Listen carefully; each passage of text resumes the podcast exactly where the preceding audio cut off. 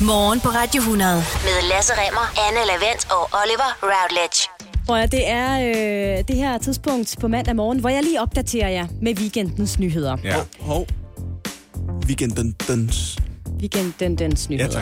Ja, tak. Så I er helt klar på, hvad der er sket, uden at I har behøvet så meget som at åbne en avis eller tænde for nyhederne i tv. Mm-hmm. Og den første nyhed, jeg lige vil sikre mig, at I ikke er gået glip af, det er en rigtig forarverhistorie. Fordi Bispebjerg Hospital i hovedstadsområdet har nemlig ret usædvanligt fået flere pengepuljer som en slags bonus til de afdelinger, der har trukket det største læs i forbindelse med covid-19-håndteringen. Mm-hmm.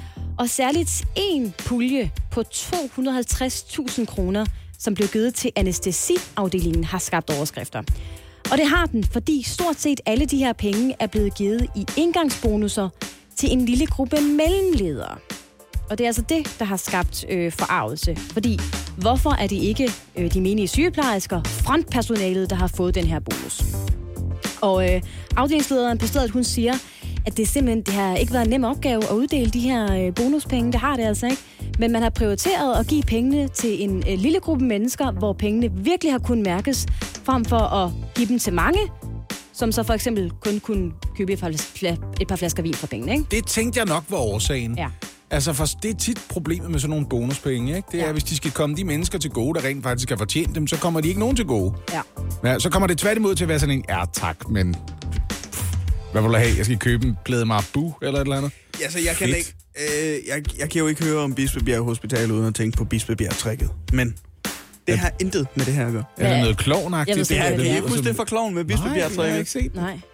Det er jo Niels Hausgaard, der lærer Kasper Christensen og Frank Varm, at de jo Bispebjerg-trækket er, at man jo altid lige kan tage på Bispebjerg Hospital og lade som om, man har ondt i testiklerne, for eksempel, og så kan vi en ung, flot sygeplejerske flatter på det. Jeg hopper videre til den næste historie fra i går eftermiddags. Den kom som et chok. Hele Blå Blok har nemlig sendt et brev til regeringen, og i brevet der stod, at de var blevet trætte af Mette. Trætte af at vente. Hele tiden der skændes med Mette.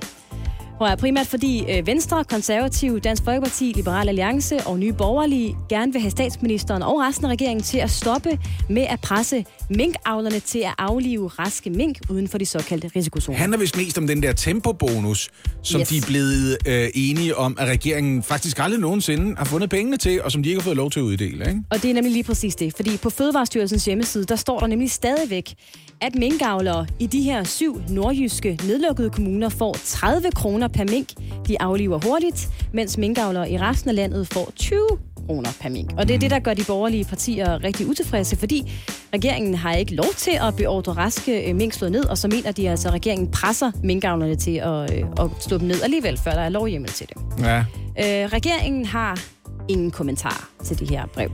Altså, det virker altså også som om, nu er vi i gang med det, nogen kalder fnider. Hvis vi er nede og snakker om tempobonusen, og det ikke er sådan, at oppositionen starter med at sige, grundloven! Vi kan bare lige starte med. Kan vi snakke om grundloven?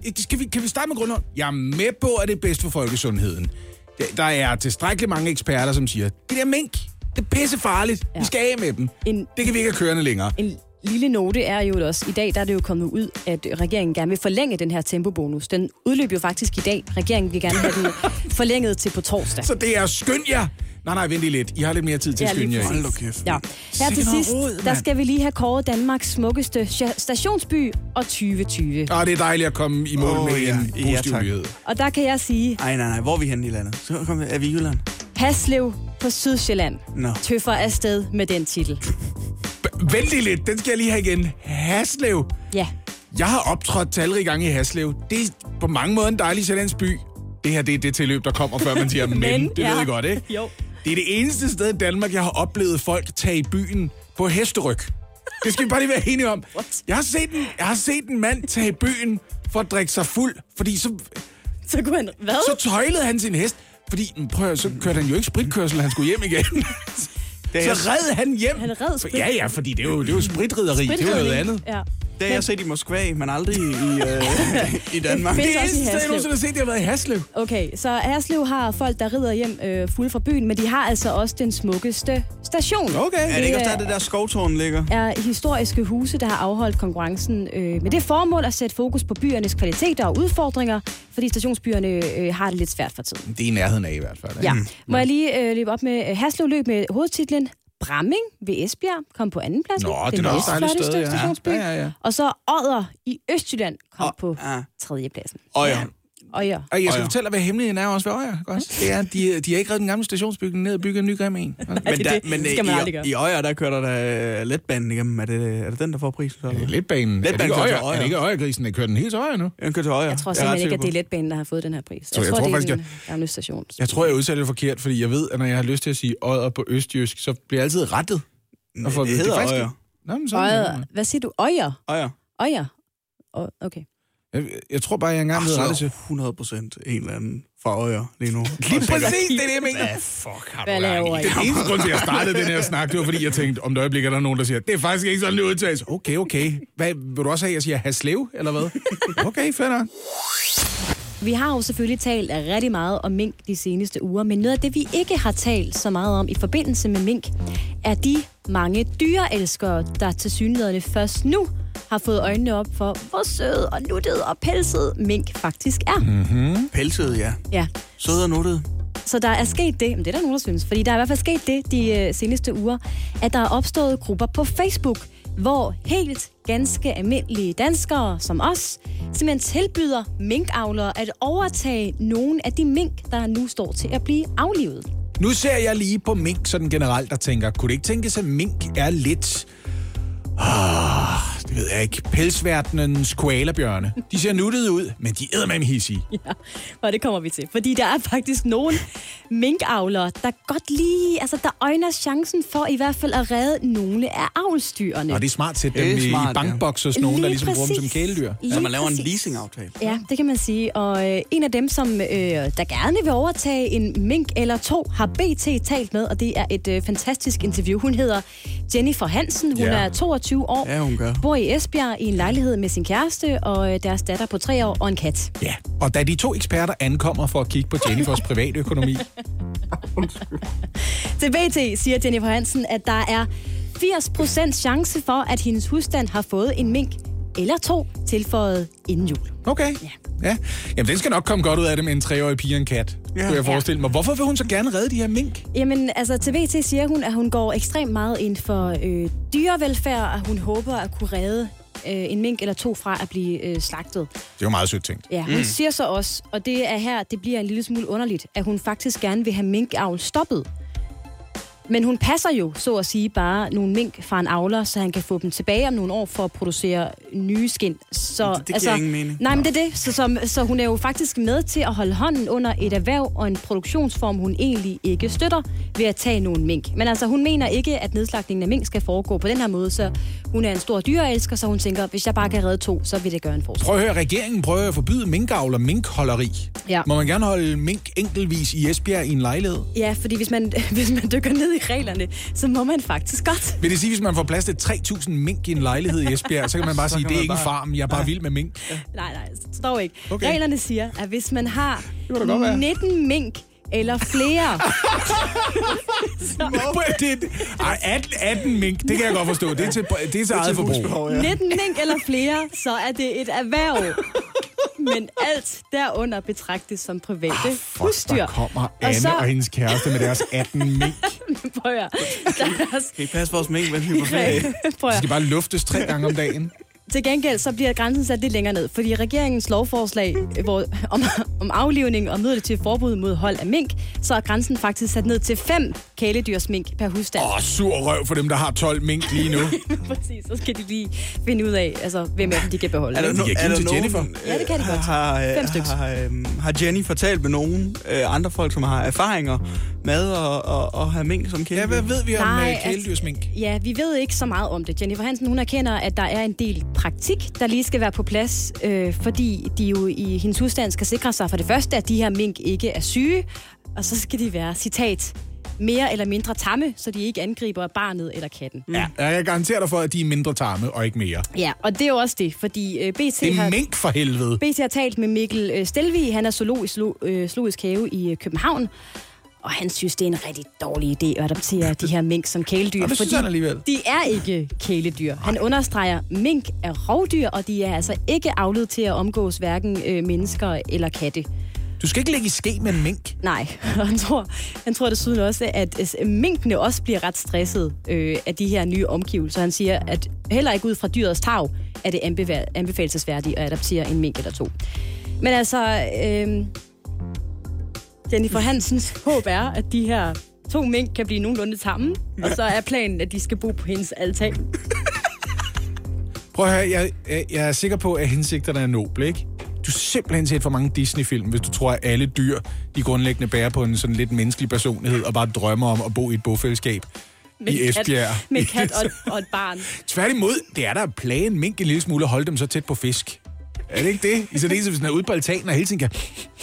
Der er noget... Der er en skråbe i nærheden. Men den kan jeg ikke få, kan jeg da godt mærke. Men så kan jeg da bide hende den 3-årige, der kommer herud lige om et øjeblik. Men jeg synes, det er ret fint, at der altså er grupper, hvor der bliver snakket lidt om man kan overtage mink, ikke? Noble hensigter. Ikke så realistisk. Ja, lad os se, hvordan det fungerer i praksis. Lad os håbe på, at der ikke er nogen, der skal se, hvordan det fungerer i praksis, vil jeg faktisk sige. Ja, og apropos film, så har vi altså her til morgen fået fornemt besøg i Radio 100-studiet. Anders Thomas Jensen, godmorgen. Godmorgen. Jeg bruger et ord nu, fordi det har jeg lyst til, og det passer. Filmlegende, manuskriptforfatter, alt muligt andet. Du har stået bag ekstremt populære film som Blinkende Lygter, Adams Æbler og De Grønne Slagter. Ja, og vi kunne blive ved. Ja. Og du er her jo, fordi at du på torsdag har premiere på endnu en film, nemlig Retfærdighedens Ryttere, med skuespillere som Mads Mikkelsen og Nikolaj Lie Kaas og Andrea Heick Gadeberg på rollelisten. Hvordan har du det? Jamen, jeg glæder mig. Altså, jeg... tøffer rundt og taler med alle mulige mennesker om mig selv, og glæder mig til, at folk skal se den. Du må godt indrømme, at du er pisse nervøs. Ja, det må du godt. Selvfølgelig er man det. Fordi det er et hårdt tidspunkt, der er premiere på en film på, er det ikke det? Jo, altså det ser jo fint ud. Altså druk er jo virkelig blevet set af mange mennesker og sådan noget, så... Og det ser godt ud. Folk går jo i biografen, det er et sikkert sted. Men selvfølgelig er man nervøs, det er man altid. Er det anmeldere, man frygter, eller er det publikum, eller hvad er det bekymringen går på? Det er begge dele, men altså, det er jo altid... altså, jeg har brugt 1,5 år på det, og det er jo hårdt at lave noget i et masse medie, hvis der så ikke kommer nogen. Så det kan godt gøre lidt ondt, så det er jo det, man håber på, der kommer en masse mennesker og ser det, man har lavet. Du har skrevet dusinvis af film, og nogle af dem har du selv instrueret. Altså, når man selv opdager, hvor tæt man kan komme på det færdige resultat, når man selv sidder i instruktørstolen også, mister man så lysten til at sidde og skrive til andre instruktører og have den der oplevelse af, det var ikke lige det. Det var ikke lige det, jeg havde forestillet mig, der skulle være på lærredet. Nej, altså det synes jeg ikke, fordi det er... altså, nogle gange er det også den omvendte oplevelse, man har jo. Mm. Det er sjældnere indrømmet. Men det er jo selvfølgelig, fordi man altid ser det for sig på en anden måde, og så kommer der en, der ser det anderledes. Men, og jeg er da også blevet skuffet. Har da oplevet at være inde til et første gennemklip og tænke, hvad er der sket her? Men nej, det synes jeg ikke. Jeg synes, der er noget fedt i, at der kommer nogen andre ombord, som ligesom fortolker det, man har skrevet, og tager det sted hen, man måske ikke selv havde kunnet. Men nu har du altså selv fået lov til at instruere den her film. Hvad handler den om, hvis du selv skal forklare det? Jamen, den handler om, hvordan vi alle sammen som mennesker er underlagt tilfældet. Det lyder så lidt langskægget, kan jeg godt høre, når jeg siger det. Så altså, helt på realplanet handler det om en militærmand, der mister sin kone i en togulykke og skal tage hjem og passe på en datter, han overhovedet ikke har redskaberne til at tage sig af. Han kender hende ikke. Og det er der, filmen starter. Og hvor kommer idéerne til sådan en film her? Jamen, det kommer fra mange forskellige steder. Man lyver altid lidt, når man siger det, for man prøver at kondensere det og sige, at jeg stod i badet og sådan noget. Men det er ikke det er sådan en samsurium af en masse ting, for mig i hvert fald. For altså nogle personlige oplevelser, man har haft. Jeg har selv 4 børn, som jeg har skulle lære at tage mig af. Og det er jo ikke... Det tager lidt tid at lige lære, hvordan man gør den slags. Altså, der er et dystert grundlag for det, men det virker også som en komedie. Jeg har set trailerne og har ikke været heldig nok til at se filmen endnu. Men... Men altså, det er en meget, meget mørk klangbund, og det er der i flere af dine film. Hvordan bygger du komedien oven på så dystre ting som for eksempel, så jeg mister min kone, jeg står alene med en datter, jeg ikke kan finde ud af at opdrage, og så får jeg lyst til at hævne det, da jeg opdager, det måske ikke kun er et uheld? Jamen det, altså jeg synes jo, og det gør, altså komedie og drama spiller jo godt sammen, jeg synes netop, hvis man, altså hvis der er noget tyngde, altså hvis udgangspunktet er lidt tungere, så synes jeg også, at det kan give mere plads til komedien. Altså i den her kan man sige, at jeg har prøvet at forene, altså hvis man skal sammenligne, så den minder måske mest om Blinkende Lygter, fordi den foregår i et reelt univers. Og der er nogle, altså Lars Brygmann og Nikolaj Brugs figurer, de er komediefigurer, der godt kunne optræde i de andre film, jeg har lavet. Men så du siger, der er ikke nogen kannibaler med i den her? Der er ikke nogen kannibaler i den her, til at starte med. Ja. Men der er også altså Mads Mikkelsens figur og hans datter, der spiller Andrea Heick Gadeberg, de kunne faktisk godt være med i en Susanne Bier-film. Altså, de har en helt realistisk historie. Og midt i det hele står Nikolaj Kaas' rolle som sådan bindeled imellem de to verdener. Så der er både... halvdelen af den er komedie, og den anden halvdel er drama. Og det er så de to ting, man prøver at finde balancen imellem. Nu nævner du altså selv de her skuespillere, der er med, eller nogen af dem i hvert fald. Mads Mikkelsen, Nikolaj Lie Kaas, Nicolas Bro, Lars Brygmann, Roland Møller, Gustav Lind, Andrea Heick Gadeberg. Altså, hvordan foregår sådan en proces med at finde skuespillere for dig? Ved du allerede, hvem du vil have til at spille rollerne med? Det er nogle ret vilde navne, der stiller op, når du kommer med et manuskript. Lige præcis. Eller skal de overtales, når du kontakter dem, eller tænker de bare, Anders Thomas Jensen, fedt, jeg er klar. Ja. Jeg behøver ikke vide, hvem her. Nej, altså sådan er det ikke altid. Og det er, jeg tænker altid på nogen, når jeg skriver. Okay. Men det er ikke altid, man får dem, man tænker på. Men jeg har nogle... altså, det er jo rigtig masser, og Nikolaj, og til dels Nikolaj har været med i 4 af mine film nu. Altså, der er noget ved dem. Vi har et langt samarbejde, og jeg synes, de... altså, mange af de ting, specielt komedietingene, er ret svære at lave. Og der er det... Der er de... altså, masser af Nikolaj er meget dygtige skuespillere, og så er jeg også lidt... Jeg er også tryghedsnarkoman. Altså, det er også... Jeg har haft den samme tandlæge i 30 år, tror jeg. Så, den hedder... Så bliver det spændende at se, om det føles som at få trukket tænder ud på torsdag. Ja, det bliver sjovt, ikke? Den hedder Retfærdighedens Ryttere, premiere på torsdag. Anders Thomas Jensen er vores gæst. Både manusforfatter og instruktør bliver hængende et øjeblik endnu. Nu indrømmer jeg lige, at jeg løb på hende i døren her forleden. Jada? Ja. Og så står jeg der med den der sære følelse af, skal jeg gå over og sige til hende, jeg synes, så er det rigtig godt. Eller virker det mærkeligt, at den der halvgamle mand kommer og siger, okay, jeg kender mig ikke, eller jeg ved ikke, om du kender mig, eller så har man i hvert fald bare lige sige, at jeg synes, du synger rigtig dejligt, og det håber jeg, at du får en stor succes med. Du har allerede en stor succes. Oplever du nogensinde det, Anders Thomas Jensen? Er der ikke, altså, du er jo tilbagetrukket, og sådan som jeg oplever det, i øvrigt et ret privat menneske. Men altså, der er folk, der er så engageret i film, de deciderede at komme over til at bare lige sige tak for... Jeg gætter på, at der er rigtig mange, der siger Blinkende Lygter, og jeg ved ikke, man bliver træt af det på et tidspunkt. Men kommer folk over til dig? Altså, det sker meget sjældent, vil jeg sige. Så skal de være entusiaster, eller hvad? Ja, det skal de. Altså, det er ikke... Jeg tror, det er på en hånd næsten, jeg kan tælle det. Der er engang taxichauffør, der har genkendt mig. og det er nærmest det, jeg kan huske. Så nej, det sker ikke så tit. Foretrækker du det på den måde? Altså, vil du helst være fri for det? Ja, altså det tror jeg. Jeg er engang blevet stoppet af politiet med Nikolaj Lie Kaas, hvor vi fik lov at køre videre. Og der blev der irriteret over det. For jeg havde helt sikkert fået en bøde, jo, ikke? Ja, det er fandme sjovt. Nej. Så der er også nogle fordele ved det, men jeg tager også mange bagdele, tror jeg. Du har ikke decideret at sidde i det der Oscar-auditorium, da du var så småt i gang med at komme i gang med karrieren og skrive kortfilm for M&M i sin tid, og tænk ved dig selv, jeg håber, jeg vinder, men jeg håber også, jeg ikke skal derop.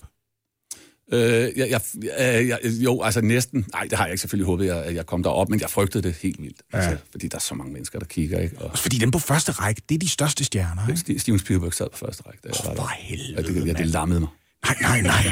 Nej. Altså, fordi man ved jo ikke, hvad det fører til, det der jo. Det er jo. Han er opmærksom på up-and-coming mennesker, sådan som jeg forstår det, ikke? Han er meget interesseret i. Ja, jo, det er han, men det er stadig frygtindgydende at se ham sidde der. Men noget af det, som der jo blandt andet har gjort Blinkende Lygter til en af de mest populære film i nyere tid, det er jo mange af de her citater, som vi kan fra filmen. Og jeg nævnte nogle af dem før, både fra Blinkende Lygter, men også fra Adams Æbler, og jeg ridser lige op igen.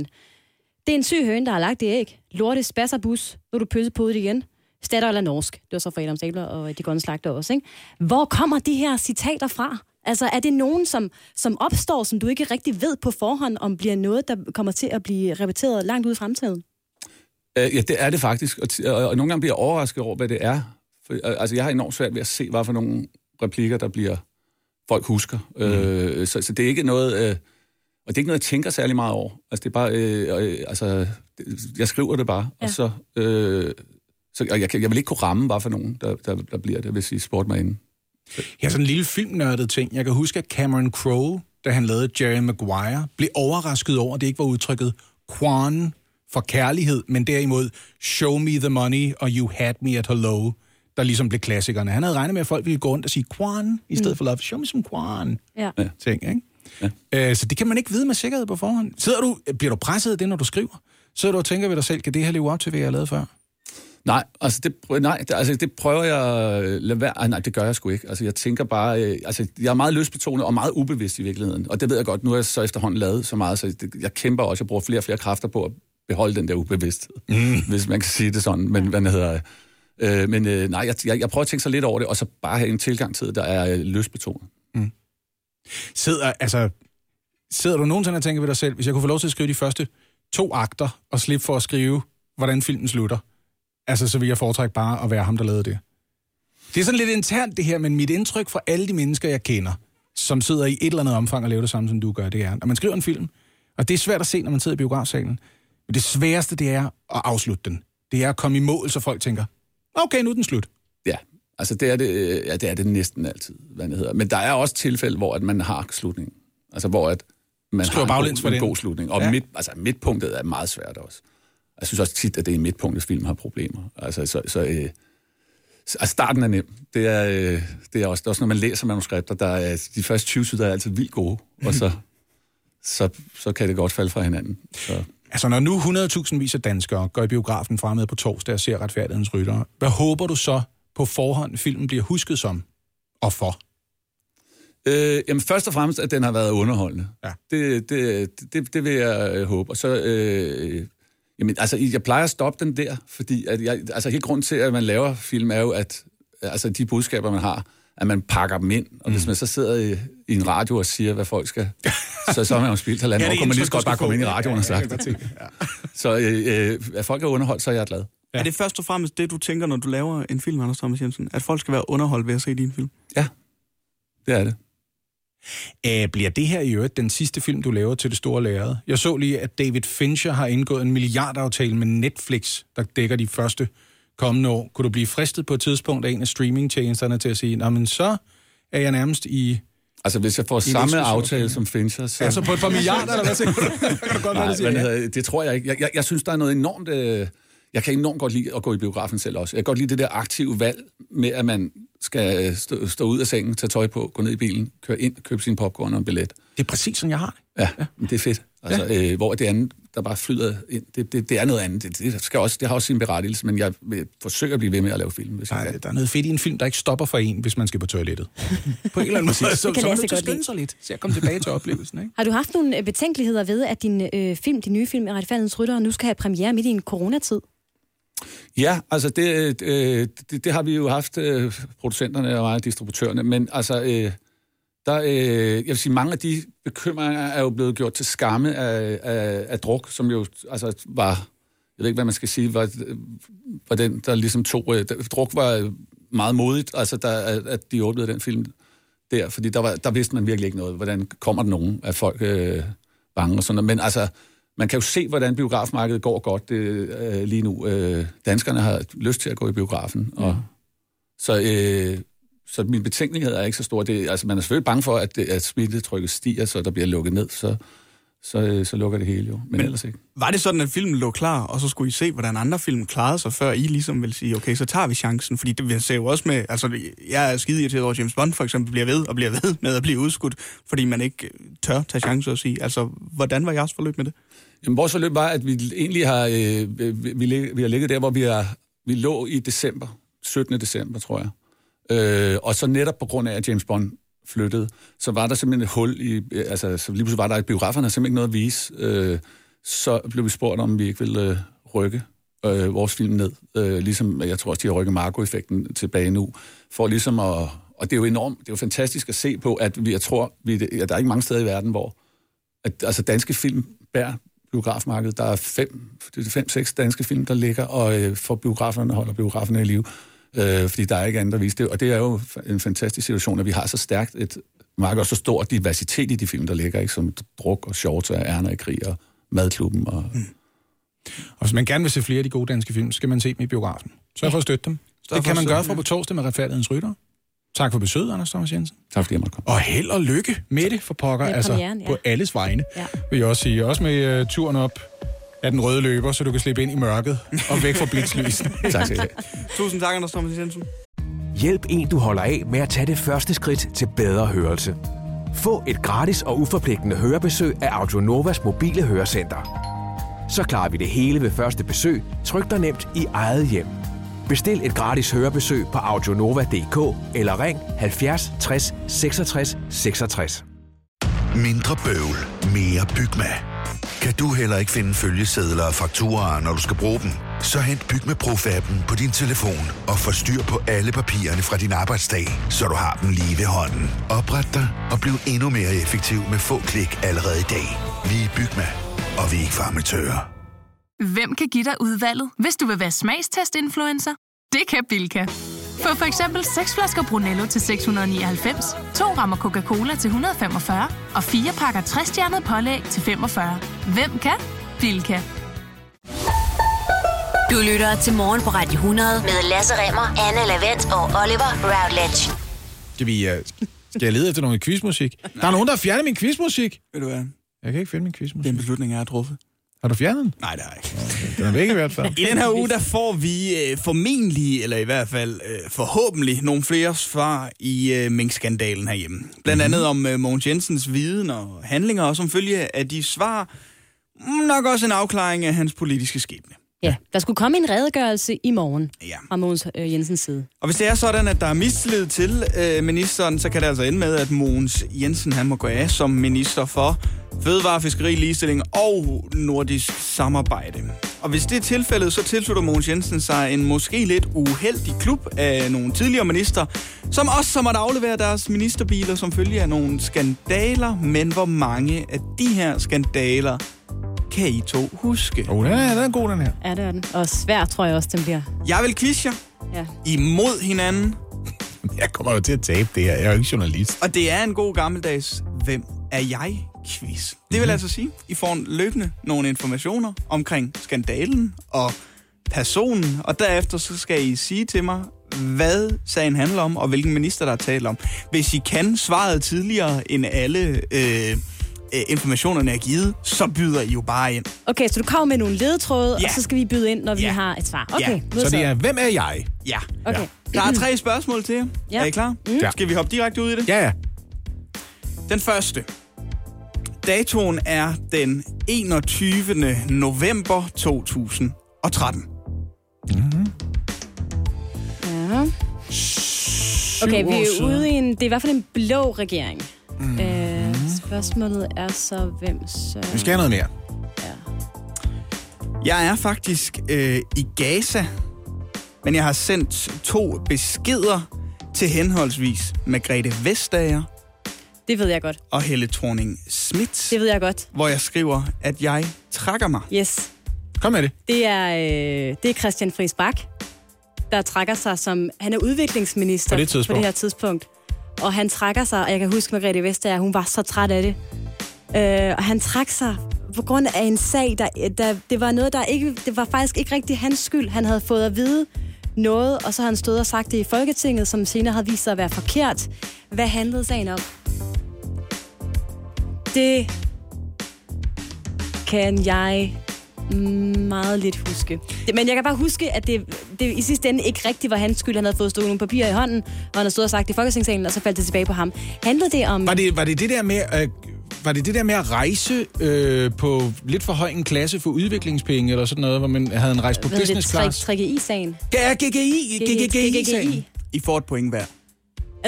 Du får et point for at kende Christian Friis Bach. Sådan. Det er også det sværeste. Du har fuldstændig ret, for det handler nemlig om rejsereglerne i GGI, altså Global Green Growth Institute. Så han rejste på første klasse eller sådan noget, det må. Jamen det gjorde Lars Løkke jo også, som var formand for GGGI på det her tidspunkt. Og det havde han kendskab til, sagde han, han ikke havde kendskab til. Men efterfølgende sagde han, okay, der var faktisk et møde på et tidspunkt, hvor det her det blev drøftet, og jeg vidste det egentlig godt. Ja, okay. Jeg kan godt huske den her sag, ja. Okay, et point hver. Ja, tak. Spørgsmål 2. Datoen er den 10. december 2013. Nå, de havde travlt det efterår, hva'? Okay, så det er en anden heltorning, minister. Ja. Enhedslisten har udtrykt mistillid til mig på grund af aflysningen af en tur for retsudvalget. Ja. Morten Bødskov. Ja. Det var justitsminister Morten Bødskov. Det var Christiania-turen. Og hans nødløgn. Ja. Det kom til at sige. Det er rigtigt. Ja. Det handlede om Pia Kjærsgaard. Ja. Besøg på Christiania. Ja. Pernille Skipper mener, jeg har været med til at fabrikere en decideret løgnhistorie for retsudvalget, og det er hele sagens kerne. Jeg nåede at være justitsminister i 2 år. Det er Morten Bødskov, og det er nødløgnen. Ja. Jeg synes, og nødløgnen handlede om, at han ville ikke sige ærligt, hvad problemerne var. Ja. I forhold til, at Pia Kjærsgaard gerne ville kunne besøge Christiania, uden at politiet sagde, det er simpelthen for farligt. Ja. Det har vi ikke styr på. Og så var det noget praktisk, der var galt i stedet. Ja. Det fik han vist sagt, men det var ikke det, der var. Og i virkeligheden var det, fordi politiet sagde, sikkerheden er ikke i orden. Og det ville være enormt pinligt for en justitsminister at sige, der findes et område i det centrale København, hvor folkevalgte politikere ikke kan være trygge ved at komme. Ja, men han er jo blevet minister sidenhen igen. Er han skatteminister i dag, ja. I får 2 point hver, for I kunne den begge to. Nej, den var Anne, synes jeg. Altså, du må også godt få det, så det er okay. Det er teamwork. Det er en meget generøs quiz, det her. Ja. Sidste person, I skal gætte. Yes. Datoen er nu den 27. februar 2016. Det er en lørdag. Det er, jeg sidder og venter på Henriette Kjær, men hun kommer ikke, kan jeg godt mærke. Ej. Og i tirsdags, der udtrykte de konservative mistillid til mig på grund af mine regnemetoder til en ny politisk pakke. Hvornår sagde du, det var? 16? Ja, 16. Ja. Her til morgen, der meddelte Søren Pape, at de konservative fortsat ikke havde tillid til mig, og umiddelbart derefter har jeg så valgt at trække mig. Det er Eva Kjer Hansen. Og beregningerne om en ny miljøpakke, eller det var nogle kvælstofsberegninger, som hun... Det var noget med udledningsmulighederne for landbruget, ja, ikke? Som hun ligesom, hvor hun var lidt for meget på landbrugets side. Og man må godt lige bruge lidt ekstra gylde og sådan noget. Ja. Du er sikker på, at det gik ud over grundvandet og den slags. Du vil ikke have den sidste lille... Jeg er ret sikker på, at det her det er Eva Kjer Hansen. Fordi jeg kan også huske, at hun var rigtig træt af de konservative, fordi det var dem, der væltede hende. Den sidste ledetråd er nemlig, at jeg har engang været med i lykkehjulet. Ja, det er også Eva Kjer Hansen. Det er også... Ej, har I set det klip på YouTube? Hvad nu, en plæt, eller? Ja, det gjorde hun sikkert. Men det var, da hun skulle gætte ordet festforestilling, hvor hun så gætter på festfyrestilling. Det er ikke så godt. Jeg havde gjort det samme, hvis jeg var under. Du siger Eva Kjer Hansen, og det handler om... det handler om kvælstofudledning, beregning af kvælstof i landbruget eller sådan. Ja, den er fair nok. Det er i hvert fald Eva Kjer Hansen, som har trækket sig efter, der er blevet sået tvivl om regnemetoderne bag den her nye landbrugspakke. Ja. Yes. Tilbage og det var noget grundvandsorienteret, ikke? Som var meget siver ned i grundvandet, kan vi stadigvæk drikke det og sådan noget, ikke? Ja, som de konservative i hvert fald ikke var tilfredse med, og derfor så træk Eva Kjer Hansen. Det var en god quiz, det her. Jeg vil stadigvæk godt svare Henriette Kjær. Hun havde ikke betalt for de der markiser der. Det skal du gøre. Du kan ikke sidde og skygge på din interesse uden at betale. Ja, det var nogle lidt nyere sager, du havde med. Men den quiz, som jeg valgte at kalde en quiz, som Lasse vinder, det blev til en quiz, som Anne vandt. Jamen, så skal du da kalde den det. Der er jo også alt for meget pres på mine skuldre, når du gør noget andet. Jeg havde bare håbet på, at du vandt. Altså. Ja, det havde jeg da også, men det gør jeg jo aldrig over for Anne.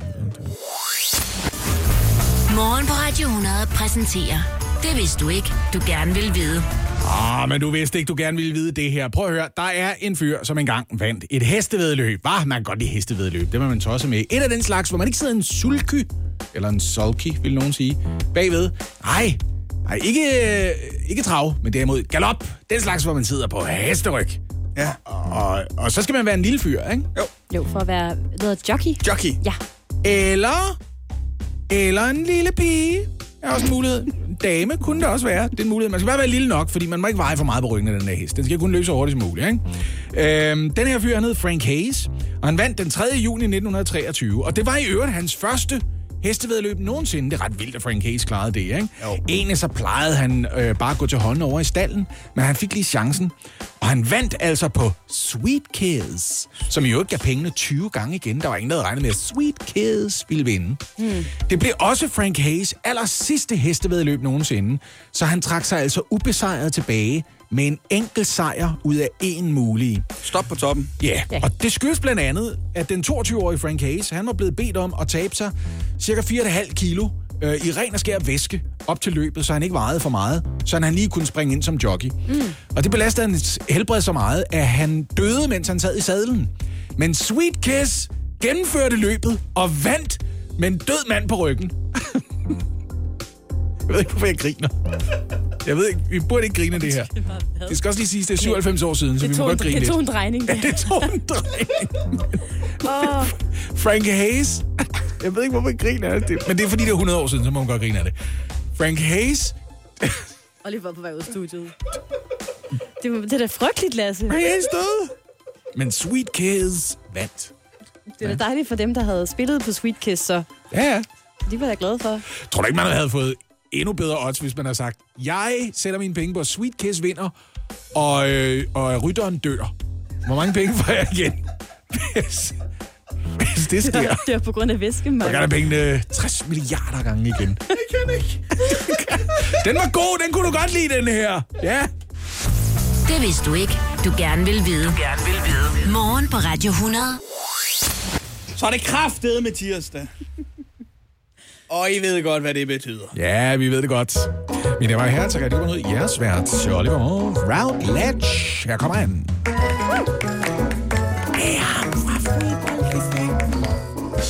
Det kan godt være, at du, Lasse, skal optage en ny sæson af Krejlerkongen i dag. Men det her, lige nu, det ved vi alle sammen godt lige er på en lidt anden hylde. Ja. Ja, det ved vi godt. Det er tid til denne uges Hvad det værd quiz. I den samlede stilling, der står der 5-6 til Lasse Rammer. Mm. Efter han var tættest på at gætte prisen på sidste uges hjemmelavet fadølsanlæg. Ja, det var nemlig rigtig tæt på. Ja, det var det. Ja. Og det på trods af, at det hedder et fadølsanlæg. Så man tror, der havde en fordel, ikke? I denne uge, der har vi skiftet lidt genre. Mig og personerne bag den her quiz, som er mig. Vi er i en... Resten af holdet. Vi er i en... lidt af en boldgade. Ja, lad mig sige det sådan. Hvad har I selv at sige til det produkt, som ligger inde på vores story på Instagram? Jeg tilstår, at jeg har en fordel. Ja, du har børn. Jeg har eget bæreseler jo. Jeg har jo købt dem selv. Ja. Og det er en bæresele. Det, vi skal gætte i dag, er, det er ikke bare en bæresele, Lasse Remmer. Det er en bæresele af mærket Gucci. Eller Gucci. Eller Gucci, alt efter, hvad man foretrækker. Men det er simpelthen en mærkevare-bæresele. Ja. Der er blevet sat til salg et sted på internettet. Der er en fyr, som for mange år siden lavede stand-up. I dag han IT-iværksætter med kæmpe succes, og har ikke optrådt i mange, mange år. Men en af hans jokes, det var, der er ikke noget at sige til børn for dyre vaner. Og han simpelthen, når de er helt små, og siger, Gucci. Det er de vokser op. Vil I gerne vide lidt mere om produktet? Ja. Det er sparsomt med informationer, kan jeg så fortælle jer. Men har ikke kunne finde ud af så meget.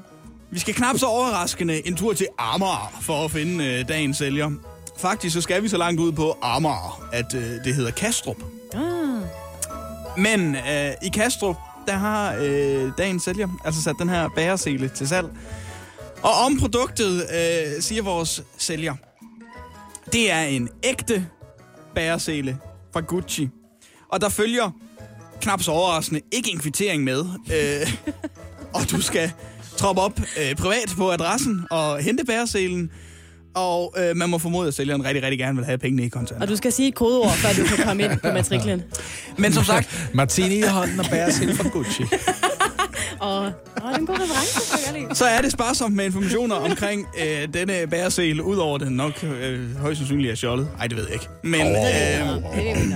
spørgsmålet er jo bare, hvad vores sælger ville have. Fordi, hvordan ville du stjæle den? Altså, så kunne du ligesom tage barnet ud og så aflevere. Kan du lige holde barnet, mens jeg lige tager den her fra dig? Det er jo, altså, der er sket mærkeligt. Må den ikke den bare har været igennem Må ikke det måske er anden ejer af den i hvert fald? Der er sket mærkeligt at tænke på Amager ind og Sjælland-Bærs. Okay.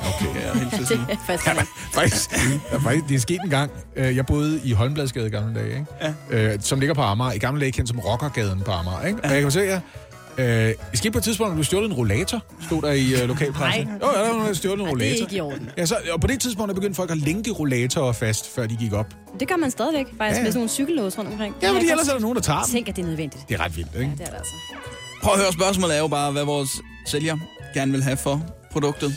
Med andre ord. Ja. Hvad er det værd? Altså, jeg er fører, så jeg er i forhånd, og jeg vil også godt afsløre.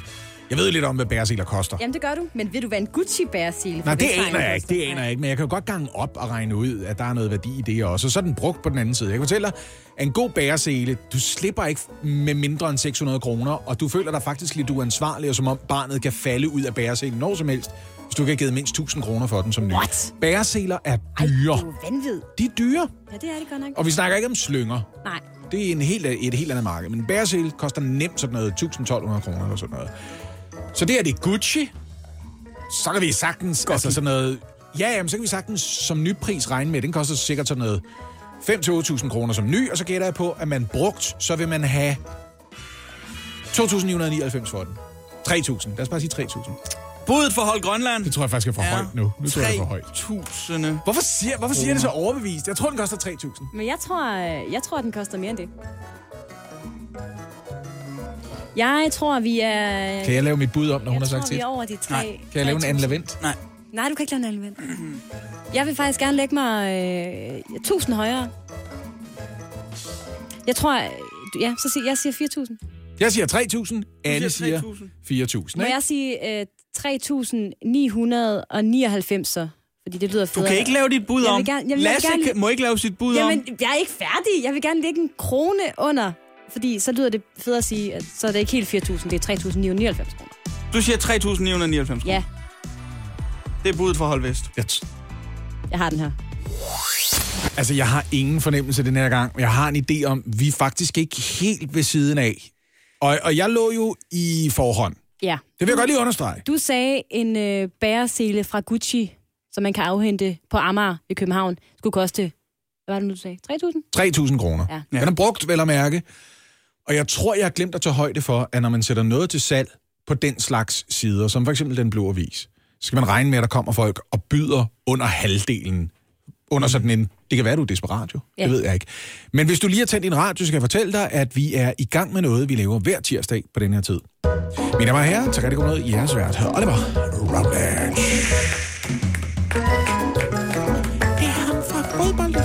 I har jo helt rigtigt skulle forsøge at gætte prisen på en ægte bæresele fra Gucci. Men er det ægte Gucci, eller er det bæreselen, der er ægte?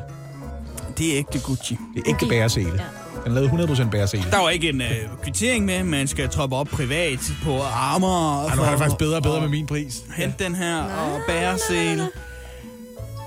Og spørgsmålet var jo så bare, hvad I mente, denne brugte bæresele var værd. Den faldt af en lastbil ned i billiardrummet på Leoparden. Så den faldt lige af, så samlede den op. Budet fra Hold Grønland var 3.000 kroner. Ja, tak. Budet fra Hold Vest var 3.999 kroner. Jeg skal igen sige, at Grønland ligger langt vest fra Danmark. Ja. Hvorfor jeg så ikke holdt ekstra vest? Du holdt Grønland. Det ved vi alle sammen godt. Må jeg være Hold Termovest? Det kunne også være Hold Grønland. Det vil jeg faktisk måske godt gå med til. Det passer også til dit nye kortskæg, Lasse, faktisk. Er I spændende? Ja.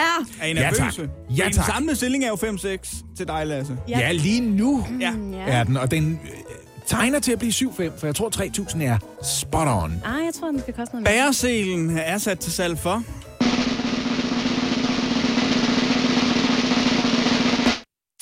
3.500 kroner. Nej, du vinder med en krone! Du vinder seriøst med en krone! Ja, du gør. Jamen dog. Det er okay, jeg havde justeret min pris ned efter Annes under alle omstændigheder. Eller det havde jeg ikke nu, hvor du skød over min. Ja, du sagde 2.999 til at starte med, ikke? Ja, så sagde jeg 3.000, ja. Og så sagde hun 4.000 og justeret ned til 3.999. Ja.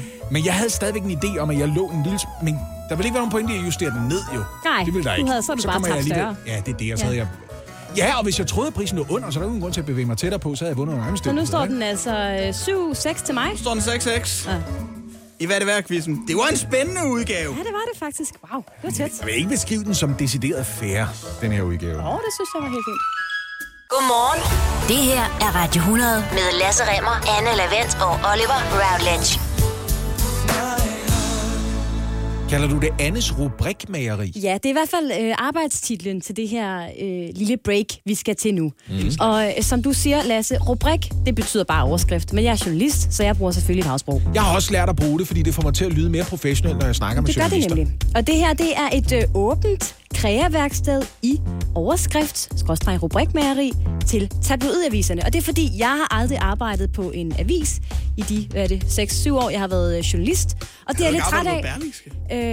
Det var deres nyhedsbrug. Jeg lavede ikke ting til deres avis, og det gør jeg faktisk også lidt. Men jeg har aldrig siddet med overskrifterne, og det er det, jeg synes er spændende. Især nu, hvor vi har en skandalesag kørende i Folketinget med den her minksag, og det giver bare anledning til en masse gode rubrikker. Ja. Yeah. Og nu ved vi jo ikke, der kommer en rapport i dag fra Fødevareministeriet, en redegørelse om, hvad søren der er op og ned i den her sag. Vi ved ikke helt, hvad den indebærer endnu, så jeg har helgarderet mig. Jeg har lavet sådan en overskrift til enhver lejlighed, så at sige, ikke? Blandt andet kunne man skrive, man skal ikke sælge skindet, før loven er brudt. Ja. Mogens Jensen får en på minkadusen. Sådan der. Nu er vi i gang. En mink i hånden er bedre end 10 i en gaskasse. Sådan der. Ja. Der røg en minke af panden. Jeg kan lide det. Den er lidt syg i den her. Men kan jo ikke gøre for, at de har farme. Det er eddermame godt, det der. Ja. Der er maksimum point for mink, kan jo ikke gøre for, at de har farme. Ja.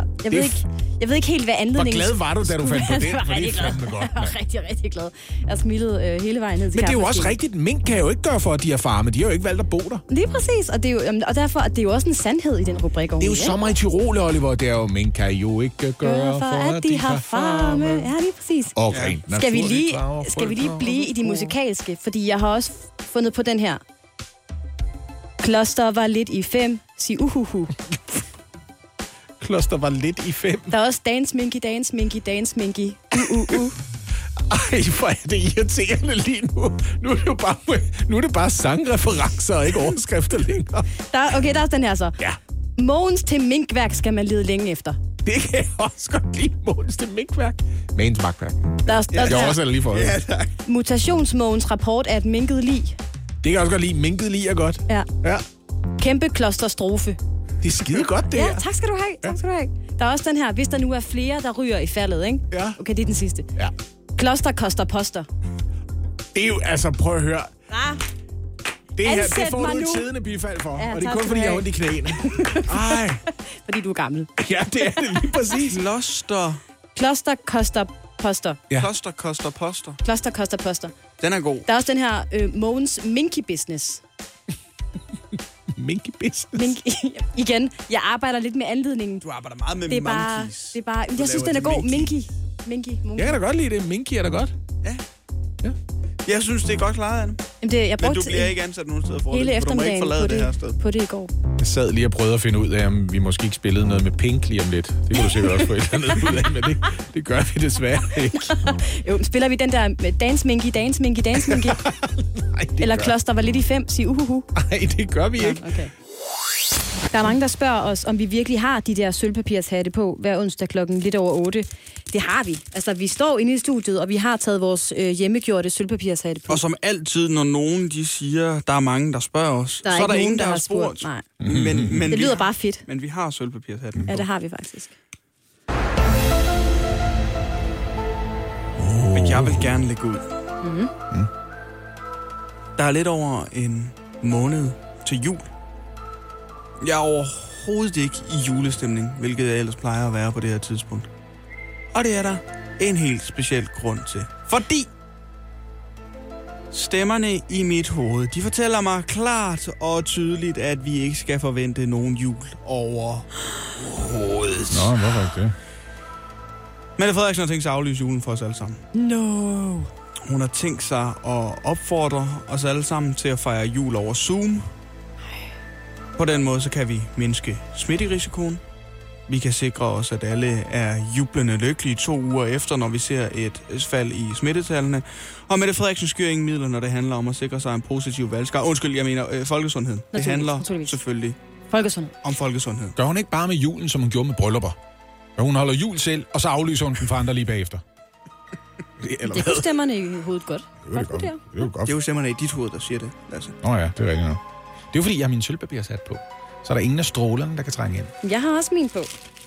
Og stemmerne i mit hoved fortæller mig, at den potte- og pandedemonstration, der efterhånden har udspillet sig i et par uger på Christiansborg Slotsplads, slet ikke har noget med epidemiloven at gøre. Nej. Stemmerne i mit hoved fortæller mig klart og tydeligt, at den demonstration er svenskernes værk. Men hvordan kan det dog være, tænker jeg nu? Jo. Det er sådan, at IKEA er på vej med en helt ny serie af komfurgrej, og de har simpelthen haft brug for at teste holdbarheden af deres potter og pander. Komfurgrej? Komfurgrej, det vidner noget om. Stemmerne i mit hoved fortæller mig, at jeg ikke ved en skid om køkkenudstyr. Komfurgrej. Altså, komfurgrej. Er det andre, vi kalder køkkentøj? Komfurgrej. Okay. Med den her nye serie af komfurgrej og potter og pander. Jeg skal så meget se din ønskeseddel.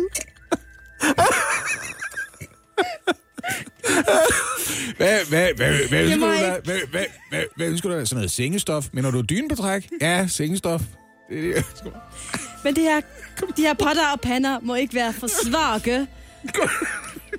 Og for ikke selv at blive generet af støjen, når man tester det, har IKEA altså sendt et par hundrede svenskere til København for at slå, sparke og trække de her gryder hen ad jorden på Christiansborg Slotsplads. IKEA-koleren testet af hverdagen. Og når ja, så er det selvfølgelig også en bonus for svenskerne, at de så samtidig lige kan genere de der jævla danskere bedrevidende politikere. Jeg er så ked af, at stemmerne i mit hoved kommer til at ødelægge det for alle danske ornitologer. I kan huske det den her uge. Jeg fortalte jer om de glade ornitologer, der var taget en tur til Hatherhill. Til kaffefuglen. Ja, de skulle op og ikke kaffefuglen, kaffersejleren, ikke? Min stemmerne i mit hoved kaffersejleren, som til forveksling ligner en almindelig dansk bysvale. Der er bare det ved det, at kaffersejleren, ikke? Mm. Den er der ikke nogen, der har set i Danmark. Nogensinde bysvalen, den ser man hele tiden. Kaffersejleren, den hører ikke bare ikke til i Danmark. Den hører til syd for Sahara. Hvad laver den så her? Men det er et godt spørgsmål. Har den overhovedet været, når der kommer til stykket? Hvad skal jeg spørge om? Prøv at høre. Her er min teori. Her er, hvad der skete i virkeligheden. Mm. Det er lidt for ivrige og lidt for kritiske, ukritiske ornitologer, der stod med deres kikkerter. Og belejligt overset. Her var der tale om. Det er ikke en kaffesejler, ikke? Det har været en torsdag eftermiddag. Der har været det første klippe-klister-arrangement nede på Svælingernes skole. Det er, hvad Svalers unger hedder, Svælinger. Så Svalen smuttede derned. Der har været lidt for meget gløgg i glasset. Så er den endt med at ligge og rulle lidt rundt sammen med de andre svaleforældre til klippe-klister-arrangement. Måske kommer til at rulle over på et af de der pølsebrødsbakker der, ikke? Det kan ske, hvor man lige lægger flormelis til æbleskiverne. Ja. Så har den lige fået en lille smule flormelis på overgumpen, det hedder det, på en svælling. Det ved vi. Og på en svale, ikke? Og det er det eneste, der gør, at man virkelig for alvor kan se forskel på en kaffesejler og en ganske almindelig dansk bysval. Det er, at den har sådan lidt gråhvide tegninger på overgumpen. Jeg ved ikke, hvorfor jeg sidder og peger på min egen røv lige nu. Men det gør en overgump. På overgumpen. Og så er den ligesom forvildet sig ud og fløjet til Nordsjælland eller andet og været en lille smule fuld. Jeg tænkte, var det her, jeg stillede min bil? Det har der ikke været her. Eller det her, det er der slet ikke i nærheden, det her. Står den over ved SFO'en. Og så blev fotograferet, ikke? Så har der ikke set den siden da. Ved du hvorfor? Fordi så er det begyndt at regne en lille smule, så alt det der fucking flormelis, det er skyllet væk, ikke? Mm. Så jeg ser det lige ud, og jeg kan lige så godt sige det til Sebastian Klein, han skal nok sige det til alle de andre. I har ikke set en kaffesnegler. Sin helt almindelig bysvale med noget flormelis på røven. Fra et julearrangement. Ja, lige præcis, ikke? Og så er det sat på. Må jeg godt tage hatten af nu? Ja, jeg vil også gerne have min af. Og så skal vi altså en smuttur hjem til min hjemstavn til Nordjylland. Der er stadig 7 kommuner, der er lukket ned efter fundet af den muterede minkvirus kloster 5, der altså i visse tilfælde har smittet mennesker. Ja, men selvom regeringen argumenterer for, at de her kommuner er lukket ned for at sikre folkesundheden, så er ikke alle nordjyder overbeviste om, at det er den bedste strategi. Vi kan ikke ringe til alle nordjyder, men vi kan ringe til én i hvert fald. Godmorgen, Michael Klitgaard. Godmorgen. Du er borgmester. Valg for Venstre i Brønderslev, som altså er en af de 7 nedlukkede kommuner. Ja. Og ved du hvad, Michael Klitgaard, du har jo flere steder været ude og lufte din utilfredshed med, at blandt andet din egen kommune er lukket. Hvorfor vil du ikke sikre folkesundheden sammen med os andre? Det vil jeg sørge også rigtig, rigtig gerne, og det skal vi sørge for. Og det er sådan set ikke nedlukningen, jeg har klaget mig over. Men det, jeg har sagt, det er, og det bad jeg mindeligt Mette Frederiksen og Simon Kollerup og Magnus Heunicke om, det var, lad være at lukke vores erhvervsliv. Fordi vi kan se med kritiske arbejdspladser, sygehus og plejehjem, der er det ikke vores personale, der har smittet. Og da nu nedlukningen kom på tale, blev vi faktisk spurgt, og jeg siger, lad nu være med at tage vores erhvervsliv, fordi vi har rigtig mange, der bevæger sig over kommunegrænsen og kan passe deres arbejde med afstand og sikkerhed og passe på hinanden. Og det synes jeg, vi skulle have kørt videre med, og det blev jeg frygtelig ked af, at man ikke gjorde, fordi det er så omkostningstungt for vores erhvervsliv. Og så vil jeg godt, at man snakker om at lave hjælpepakker osv., men det er jo slet ikke noget, som er let at gøre, og det er heller ikke aftalt. Og det har også nogle andre omkostninger, fordi andre erhvervsvirksomheder rundt om i landet overtager nogle af de job, som de her virksomheder har. Så det er rigtig, rigtig træls, når man ikke kan se effekten af det. Og nu, det er lidt langt snak, men den her kloster 5 har jo så ikke været fundet i 2 måneder. Og der skal vi prøve at bryde smittekæden. Hvis der skal være noget af det, der stadig er tilbage, så gør vi det på en anden måde. Det gør vi ved at teste og finde ud af, hvem der har det, og så stoppe smittekæden der. Michael Klitgaard, nu kommer jeg selv fra Hjørring. Jeg er godt jeg ved godt, hvad det her det har af konsekvenser for mange nordjyder, men der sidder mange og lytter med lige nu, der jo ikke er nordjyder. Vil du lige prøve at ridse op, hvilke konkrete konsekvenser det her det har for Brønderslev og også de 6 andre kommuner, der er blevet lukket ned? Jo, nu skal man huske, at man har lukket de her 7 kommuner, og så Aalborg er ikke lukket. Og i Nordjylland, der er det sådan, at Aalborg det er sådan en form for centrum, og vi har rigtig mange arbejdspladser i Aalborg fra eksempelvis Brønderslev Kommune. Og der kommer også nogen fra Aalborg arbejder i Brønderslev. Vi pendler rigtig meget, og det vil sige, at der er utrolig mange borgere, der bevæger sig over den her kommunegrænse. Og det, der så sker, det er, at man kan ikke se fornuften i, at man godt må gå på arbejde der, hvor man er, hvor man også passer på hinanden. Og så må man ikke køre lige lidt over en kommunegrænse, som jo sådan set har været usynlig for os i mange år. Derfor så rammer det her, sådan at folk døjer lidt med at forstå det. Og det betyder også, at man siger, kan det være rigtigt det her? Er det den rigtige metode? Men jeg er da helt enig i det, du startede med at sige, at vi skal passe meget på folkesundheden, og det skal vi kæmpe for, og vi skal undgå for eksempel sociale forsamlinger og også rejse ud og den slags ting. Det er jeg helt med på. Men lige præcis jobbene, det er jeg ikke med på. Ja, fordi hvad ville du selv have gjort, Michael Klitgaard, hvis du nu var i regeringens sted og havde fundet ud af, at der altså var en muteret virusvariant blandt mink, især i Nordjylland, som kan true en kommende vaccine? Hvad ville du have gjort anderledes, hvis du stod på det pressemøde her? Jamen, jeg tror, at jeg vil have lukket ned på samme måde, bortset fra arbejdspladser. Fordi vi blev faktisk spurgt og fik lov til at sige, lad nu være med at gøre noget, der ikke virker. Og det, vi har erfaring for, det er altså, at det er de sociale arrangementer, det er store kulturarrangementer osv., hvor man spreder smitten. Og så havde vi jo et rigtig godt eksempel i Dronninglund, og det var ret lærerigt, både for os og andre. Og der sagde Sundhedsstyrelsen til os, hvad mener I selv, vi skal gøre? Og vi sagde, vi skal teste alle folk, og så stoppe smittekæderne. Der kom jo et udbrud efter et socialt arrangement, Open by Night, 60 smittede. Og så lykkedes det faktisk i løbet af ret kort tid at bringe det helt ned. I øjeblikket er der sådan set kun 1 eller sådan noget i den stil smitte i Dronninglund inden for de sidste 7 dage. Og det gjorde vi på den måde.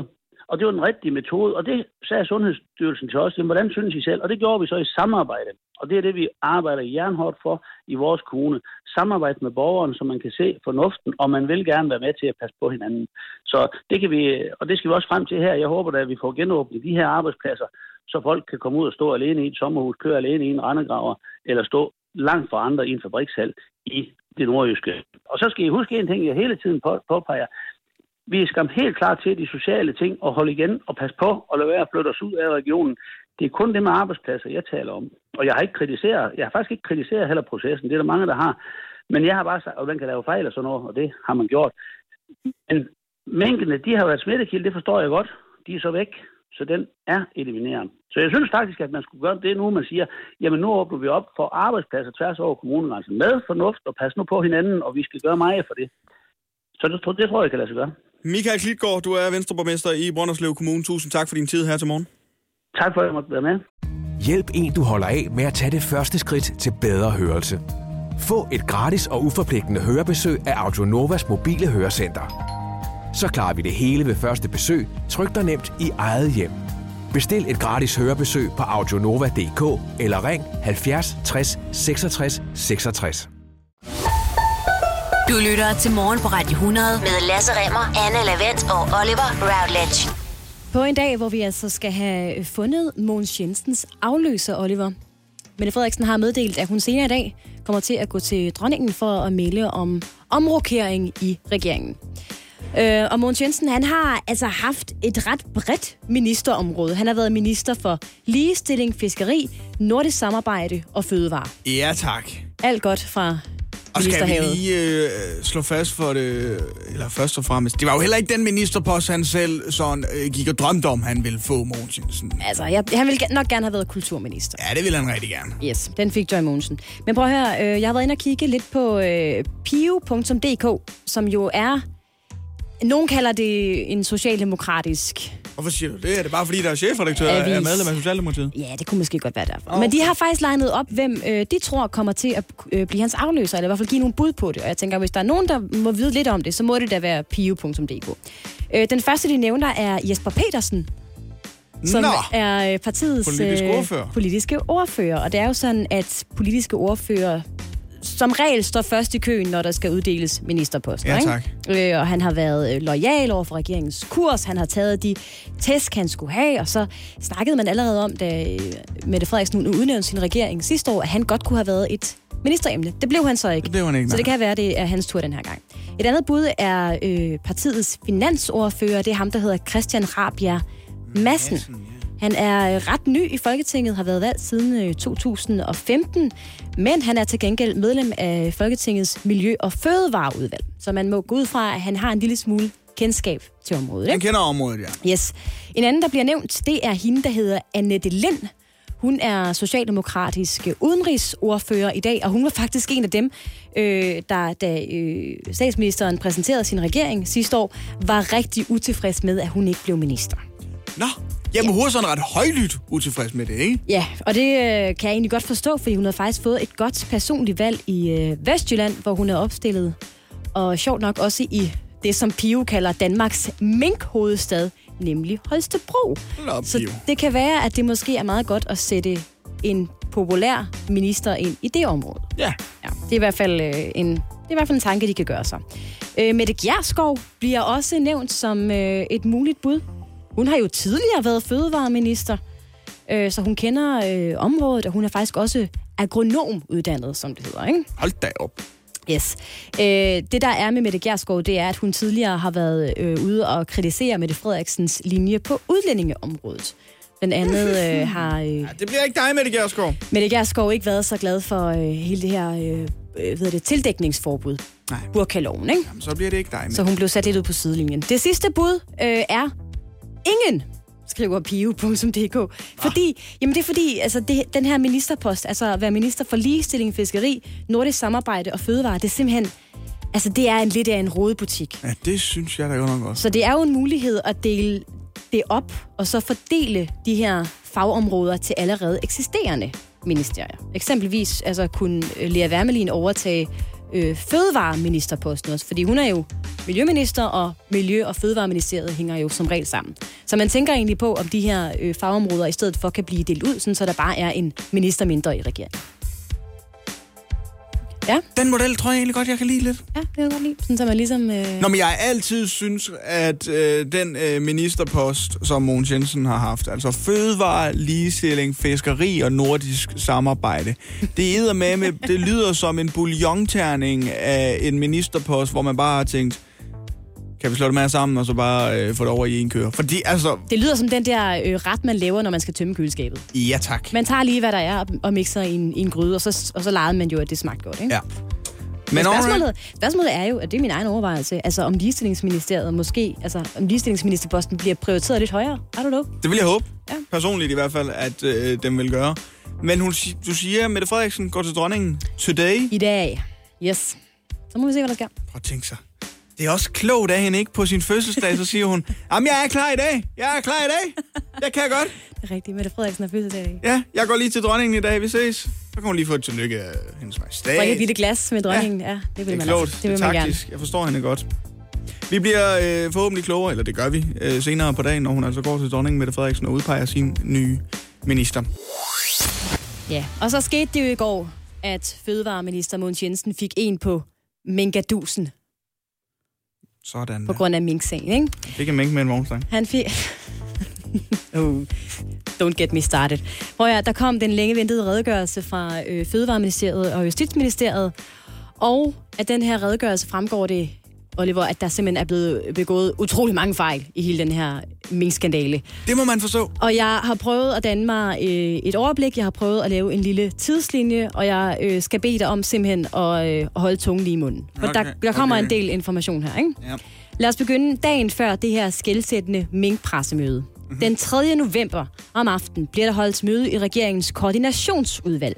Det vil sige, det er regeringens magtorgan. Det er der, man træffer alle beslutningerne med statsminister Mette Frederiksen for bordenden. På det her møde, der drøfter man en ny minkanalyse, der er kommet dagen før fra Statens Serum Institut, hvor de advarer om, at fortsat minkavl i Danmark altså kan være til skade for folkesundheden. Derfor bliver der på det her møde aftalt, at alle mink skal slås ned, og at det skal meddeles dagen efter. Hvad der ikke bliver diskuteret på det her møde i koordinationsudvalget, det er, om det er lovligt. Okay. Det er ikke et punkt på mødet. Så der ved man det ikke, da man beslutter det? Det er i hvert fald ikke noget, man drøfter på mødet. Nej. Dagen efter, den 4. november, så bliver der jo afholdt det her helt skelsættende pressemøde om eftermiddagen. Men inden at Mette Frederiksen og resten af ministerne altså toner frem på de her tv-skærme for at fortælle, at alle mink skal slås ned, så henvender Fødevarestyrelsen sig til Fødevareministeriet, og det er altså kort inden pressemødet, og advarer om, at det ser ud til, at der er problemer med lovgrundlaget. Ja. Så det vil sige, at den her information tilgår altså Fødevareministeriet inden pressemødet. Fødevarestyrelsen beder om at blive sat i kontakt med en fra Justitsministeriet, så de kan drøfte det her, så de kan finde ud af, hvad de gør. Kort inden pressemødet, der godkender departementschefen i Fødevareministeriet, det er ham, der hedder Henrik Strødskov, Mette Frederiksens talepapir, hvor der jo står, at alle mink skal aflives. Så selvom hans ministerium altså har fået en viden om, at der er problemer, så godkender han alligevel talepapiret. Vi ved ikke, om han har fået det at vide, altså om den her mail fra Fødevarestyrelsen er tilgået ham.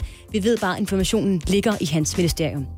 Om aftenen taler Fødevareministeriet og Justitsministeriet så sammen og konkluderer, at altså ordren faktisk er grundlovsstridig. Allerede aften for pressemødet. Hvor pressemødet er blevet holdt om eftermiddagen. Yes, og det er altså højtstående embedsfolk i ministerierne, der kommunikerer sammen. Ja, det er et problem. Okay. Dagen efter, den 5. november, der fastslår Justitsministeriet så endeligt, at der ikke er lovhjemmel til at slå alle mink ned. Og med den konklusion begynder Justitsministeriets folk så at arbejde på en hastelov, der altså skal gøre det lovligt. Så de tænker, hvad gør vi? Vi sætter arbejdet med en ny hastelov i gang. Mm-hmm. Men på trods af, at folk i systemet nu er klar over, at loven ikke er på plads, bliver der alligevel sendt en mail ud til landets minkavlere dagen efter, det vil sige om fredagen. Og afsenderen er veterinærdirektør i Fødevarestyrelsen, hun hedder Hanne Larsen. Og det er det her brev, der er blevet omtalt rigtig meget. Hvad står der i det brev? Ja, der står nemlig konkrete anvisninger til, hvordan minkavlerne skal aflive deres dyr. Og så er det jo her, at der bliver skrevet skal 31 gange i mailen. Og det er der, det står. Yes, og det er jo på trods af, at Fødevarestyrelsen jo selv har henvendt sig allerede om onsdagen til Fødevareministeriet og sagt, vi tror, der er problemer. Men det her brev udgår altså fra Fødevarestyrelsen. Så Fødevarestyrelsen siger, hey, der er simpelthen nogle problemer med lovgivningen her. Men dagen efter, så udgiver Fødevarestyrelsen alligevel... To dage efter. Fredagen, yes. Et brev, hvor der står, I skal... Yes. 31 gange, selvom man ved, der er problemer med lovgivningen. Og hvad der bliver endnu mere underligt er, at Fødevareministeriets departementschef, ham der hedder Henrik Strødskov, godkender ordlyden i det her brev. Selvom... Samme Henrik Strødskov, der godkendte Mette Frederiksens talepapir. Yes, men på det her tidspunkt, der er der altså talt sammen i Fødevareministeriet og Justitsministeriet om, at ordren er ulovlig. Der er i gang sat arbejdet med en hastelov.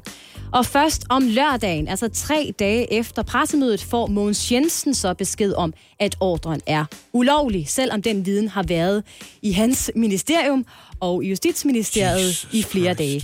Og dagen efter, om søndagen, bliver den besked givet videre til statsministeren, og først om tirsdagen får minkavlerne så besked på det her, ikke? Så mit ministerium har begået fejl, lyder det i redegørelsen, hvor Mogens Jensen, altså som minister, må ende med at tage ansvaret. Hold nu op, mand. Hvorfor er det ikke Henrik Strødskov, der bare bliver smidt ud på porten her? Ja, men sagen er ikke slut her. Og vi har lige brug for at trække vejret og holde en pause. Men hvad der også står i den her redegørelse, er faktisk, at der er nogle ministre i regeringen, der faktisk har fået det her at vide, at ordren er ulovlig på et tidligere tidspunkt.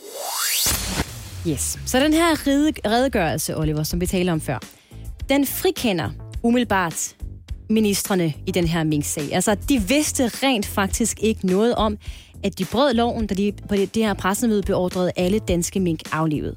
Ja.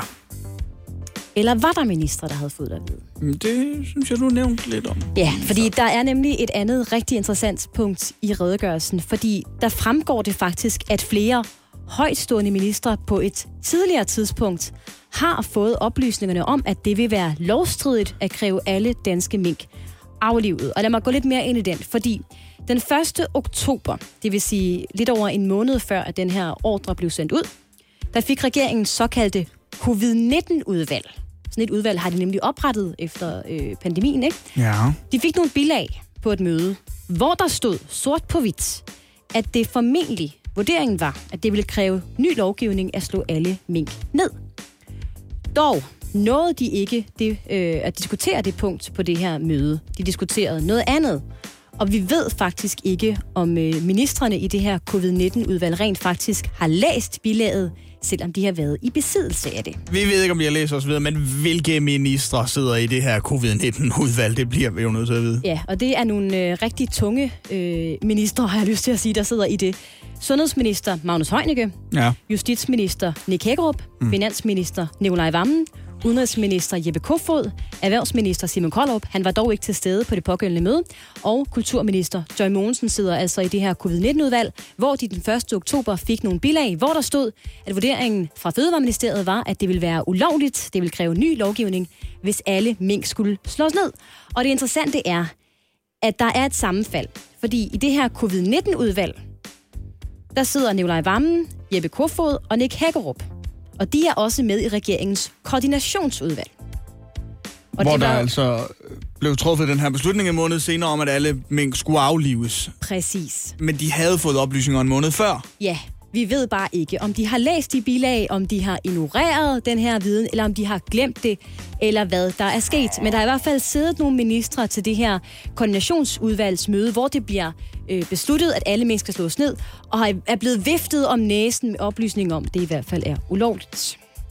Og så, hvad der ikke er mindre interessant. En anden, der har fået de samme papirer som covid-19-udvalget, det er fødevareminister Mogens Jensen. Han har fået de her papirer, hvor vurderingen altså lød, at det ville være ulovligt at slå alle danske mink ned. De bilag fik han allerede den 22. september. Han godkendte og underskrev sagen, hvor bilagene var tilknyttet. Men igen, vi ved faktisk ikke, om han rent faktisk har læst de her bilag, som covid-19-udvalget senere fik i hænderne.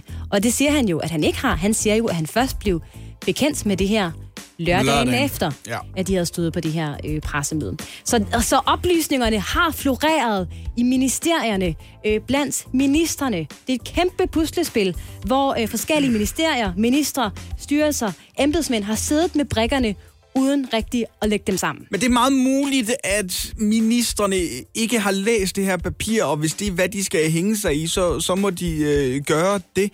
Men der er jo nogen, der har skrevet de papirer til dem. Der er nogen, der godt ved det. Ja. Hvorfor i alverden alarmerer man ikke lige så snart, man ved, at man i et koordinationsudvalg skal drøfte det her? Og det er jo det, man spørger sig selv om. Hvordan er den viden ikke tilgået? Ministrene og departementscheferne. Fordi nogen, der ikke, måske meget belejligt, er nævnt så meget i den her redegørelse, det er faktisk Statsministeriet. Nå, det var da belejligt. Statsministeriet og departementschefen der, Barbara Bertelsen, er stort set ikke nævnt, hvilket jo er en kæmpe fordel for statsminister Mette Frederiksen. Men når alt kommer til alt, så er det jo hende, der har siddet og bordenden i koordinationsudvalget og truffet den her beslutning. Så rigtig meget starter og slutter jo ved hende i den her sag. Og det er også derfor, der er flere partier, der siger, nu skal der nedsættes en kommission eller en advokatundersøgelse, fordi det her, det skal undersøges til bunds. Det er en fuldstændig sindssyg sag, og en fuldstændig sindssyg redegørelse. Tusind tak for at have holdt mig ved lige. Jeg håber, og holdt mig i hånden igennem alt det her. Ja, for hold nu op, hvor er det fuldstændig sindssygt. Ja, der er foregået meget, og der har også været problemer på embedsmandsniveau, som det hedder. Og et fast indslag hver eneste torsdag her på kanalen, det er jo en filmanmeldelse med vores faste og altid morgenfriske anmelder Martin Blikker. Godmorgen, Martin. Godmorgen. I dag er selvfølgelig ingen undtagelse. Det skal handle om den nye danske film, der hedder Retfærdighedens Ryttere. Martin Blikker, hvad handler filmen om? Jamen altså helt kort, så handler filmen om soldaten Markus, der bliver kaldt hjem fra en krigszone i udlandet, simpelthen fordi hans kone går hen og omkommer i en togulykke, og derfor så bliver han simpelthen nødt til ligesom at tage hjem og så tage sig af parrets datter. Og der kan man jo allerede sige, at der er jo lagt godt på bålet til et godt drama her, men som vi også alle sammen ved, det er jo en film af selveste Anders Thomas Jensen, altså manden, der både har lavet Blinkende Lygter, De Grønne Slagter og Adams Æbler. Så der skal selvfølgelig lige lidt ekstra benzin og dynamit på det her bål. Og det kommer der altså med, at der er en aften, ja, så banker det altså på døren hos Markus, og udenfor, der står der altså en mand, der bliver spillet af Nikolaj Lie Kaas, der hedder Otto. Jeg var med samme tog som din kone og datter. Hvad ved? Jeg synes, du har krav på at vide, at det ikke var en ulykke. Du kan bare lukke røven lige nu. Ah! Hvis du kunne hacke os ind i Fitness World Server, så ville der være en mulighed. Fitness World. Fitnesskæde. Nej, stenhuggeriet i landet. Du skal tale pænt til mig, ellers så gider jeg ikke hjælp. Hvad vil du bruge det til? Jeg vil hævne min kone. Okay, wow. Kæmpe drama her. Hvordan lykkes den her film, Martin? Jamen for det første vil jeg gerne starte med at sige, at det her det er uden sammenligning årets sjoveste danske film. Den er virkelig, virkelig vellykket. Og vi plejer at være vant til, at vi får sjove film sammen med Anders Thomas Jensen, når han laver de her film her. Men en af de ting, som han virkelig også lykkes med i den film her, det er at finde tilbage til noget af den balancegang, man oplevede tilbage med Blinkende Lygter, hvor der virkelig var et godt sammenspil i det her dramatiske udgangspunkt, men også i forhold til det her, ja, nogle gange meget absurde karakterkalleri, som vi kalder det. Og jeg var lidt... hvad kan man sige, bange for, at den her film måske ville gå hen og blive lidt ala sådan noget som Adams Æbler og Mænd og Høns, hvor det blev meget absurd og måske lidt underligt, hvor det stadig var sjovt, men historien måske ikke var synderligt underholdende. Men det er det altså ikke. Det er ikke tilfældet i den film her. Det er virkelig, virkelig en god balance, som han finder, og det er virkelig også en af de bedste film fra dansk side, jeg har set i lang tid. Så det lyder som om, der er stadigvæk en del drama, men ikke mindst også komedie i den her film, Martin Blikker. Hvem skal gå ind og se den? Jamen det skal alle, der kan lide Anders Thomas Jensens film, altså Blinkende Lygter, De Grønne Slagter, Adams Æbler for den sags skyld. De skal gå ind og se den film her. Og hvis man var glad for Blinkende Lygter, det er jo 20 år siden den kom, så bliver man også rigtig glad for den her film her. Også fordi den læner sig godt op af det karaktergalleri, som vi husker fra Blinkende Lygter. Det her, vi har en gruppe karakterer, som bliver samlet på baggrund af et eller andet. I Blinkende Lygter var det familiære baggrund. I den her, der er det traumer, sådan noget som PTSD og barndomstraumer osv. Og så, den går bare lidt dybere. Det vil også sige, når der er de her dramatiske udgangspunkter, for eksempel når de snakker sammen osv., så kan man virkelig mærke det. Og så er, ja, skuespillerne, der er med i filmen, er jo også helt ekstrem. Mads Mikkelsen og Nikolaj Lie Kaas over for hinanden. Altså, det går rent hjem. Mm. Og så kommer vi jo til det, Martin Blikker. Hvor mange stjerner skal Retfærdighedens Ryttere af Anders Thomas Jensen have? Jamen altså, som jeg sagde, Retfærdighedens Ryttere, den går sådan rigtig på fin linje mellem det her dramatiske, det komiske, og så er det absurde, men en meget yndefuld balance. Og så vil jeg så også sige, bag morskaben og de her massemord, der bliver slået rigtig mange mennesker ihjel i den film her, jamen der gemmer der så også en fin lille historie om det, som betyder mest, og det er nemlig kærlighed og sammenhold. Så 5 ud af 6 stjerner herfra. Ui. 5 ud af 6 stjerner til Retfærdighedens Ryttere. Jeg vil også sige, efter vi havde Anders Thomas Jensen på besøg i studiet i mandags, jeg har kæmpe meget lyst til at sende og se den her film. Og det skal man i øvrigt gå ind på Radioplay og høre i podcasten. Det er som nævnt morgen fra Radio 100 fra i mandags. Martin Blikker, tusind tak for det, men vi holder altså på dig lidt endnu, fordi det er nemlig også blevet offentliggjort, at Thomas Vinterbergs film Druk er blevet Danmarks håb om en Oscar til næste år. Hvorfor det netop er den film, og hvilke chancer den har, det skal vi tale om lige om et øjeblik. Så du bliver så lige hængende, er det okay? Det er jo, jeg danser bare lidt. Og vi er ikke færdige med at tale om film endnu, fordi i går blev det bekræftet, at Thomas Vinterbergs film Druk altså bliver næste års danske håb for at vinde en Oscar-statuette. Og Martin Blikker, vores faste filmekspert, du er stadigvæk med os. Godmorgen igen. Og godmorgen igen. Vil du lige sætte et par ord på, hvorfor er det lige netop Druk, man har valgt som næste års danske Oscar-håb? Jamen, jeg tror, det er fordi, det har noget at gøre med Thomas Vinterberg og Mads Mikkelsen. Allerede der har vi bare en film med international karakter. De har begge to også været nomineret til en Oscar før i samspil med hinanden. Og ja, samtidig så er der også bare et eller andet med den her historie her, som i hvert fald løfter sig op over Shortas historie, den anden film, som også var nomineret. Men som måske sagtens kunne læne sig op af en film, som hedder En helt almindelig familie, som også var nomineret. Men der er bare noget i den familie her, som måske strækker sig lidt længere, når det kommer til den internationale Oscar-nominering. Nu nævner du selv Shorta og En helt almindelig familie, Martin Blikker. Det var jo de 2 andre film, der var med på den her danske shortliste til at blive det danske Oscar-håb næste år, der skulle uddeles statuetter. Hvad er det, Druk kan, som Shorta og En helt almindelig familie ikke kan i din optik? Jamen altså, alle er enige om, også internationalt format, den her film er også blevet nomineret i udlandet og så videre, og den er også blevet anmeldt mange steder, har også været på mange filmfestivaler, og der er de alle sammen blevet enige om, at druk, den har bare en historie, som måske er lidt nemmere at samle som. Man kan sige, budskaberne i den er mange, men det her med, at man nærmest går ind og hylder alkoholen, for ligesom at sige, hey, alkoholen er ikke kun dårlig, den har også haft nogle virkelig vigtige momenter i vores historie, og nogle gange er det også vigtigt ligesom at se på de aspekter. Det er måske et udgangspunkt, som man ikke har set før, og jeg tror, det har været et frisk pust, og derfor tror jeg også, at den her film, den er blevet modtaget lidt, på højere niveau end de andre i hvert fald. Og nu er du jo ikke spormand, Martin Blikker, men hvis jeg nu alligevel lige beder dig om at finde den der spådomskugle frem, som jeg ved, du har liggende et sted. Druk, har den en chance for dels overhovedet at komme med i den endelige nominering, og så for at vinde i sidste ende? Altså, der er i hvert fald flere ting, der taler for det. Som jeg også sagde før, den er blevet nomineret rigtig mange steder i udlandet til forskellige filmfestivaler. Den er også blevet modtaget rigtig, rigtig godt af anmelderne, også af publikum. Så allerede der i udlandet taler det for, at den kan gå rigtig, rigtig langt. Nu ved jeg jo selvfølgelig ikke, hvad for nogle andre film, der er blevet udtaget indtil videre. Og det er jo en lang proces, kan man sige. Man går normalt fra omkring 90 film til 10 film, og så skal der udtages 5 film til allersidst. Men jeg tror, den kan gå rigtig, rigtig langt. Også fordi, ikke nok med, at den handler om én ting, alkohol, men den handler også om en massiv lussing til det danske uddannelsessystem. Og det er også noget, man kan se på internationalt, for der er mange steder i verden, hvor skolesystemerne de ikke hænger sammen, og hvor man er nødt til at se anderledes på tingene. Så jeg tror, at den kan gå rigtig langt. Om den bliver en af de 5 film, der kommer med til aller sidst, og altså kan modtage en Oscar, det bliver vi klogere på et andet tidspunkt, Martin Blikker. Det er den 25. april 2021, at Oscar-uddelingen den løber over stablen. Tusind tak for at være med os denne morgen, og både gør os klogere på Retfærdighedens Ryttere, men ikke mindst også druk og dens Oscar-håb til næste år. Tak for det, Martin. Jamen, det er mig, der siger tak.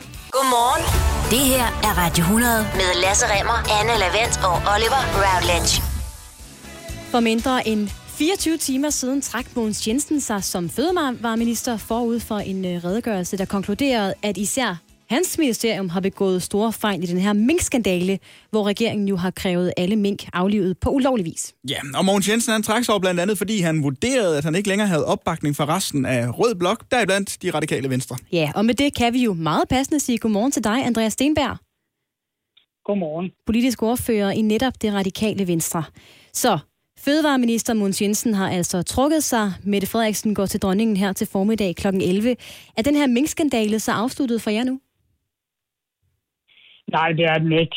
Det er meget alvorligt, at de her mennesker har mistet deres livsgrundlag, og det er jo hele familier, der står og græder for åben skærm, fordi tæppet er blevet rykket væk under dem på meget voldsom vis og meget hurtigt.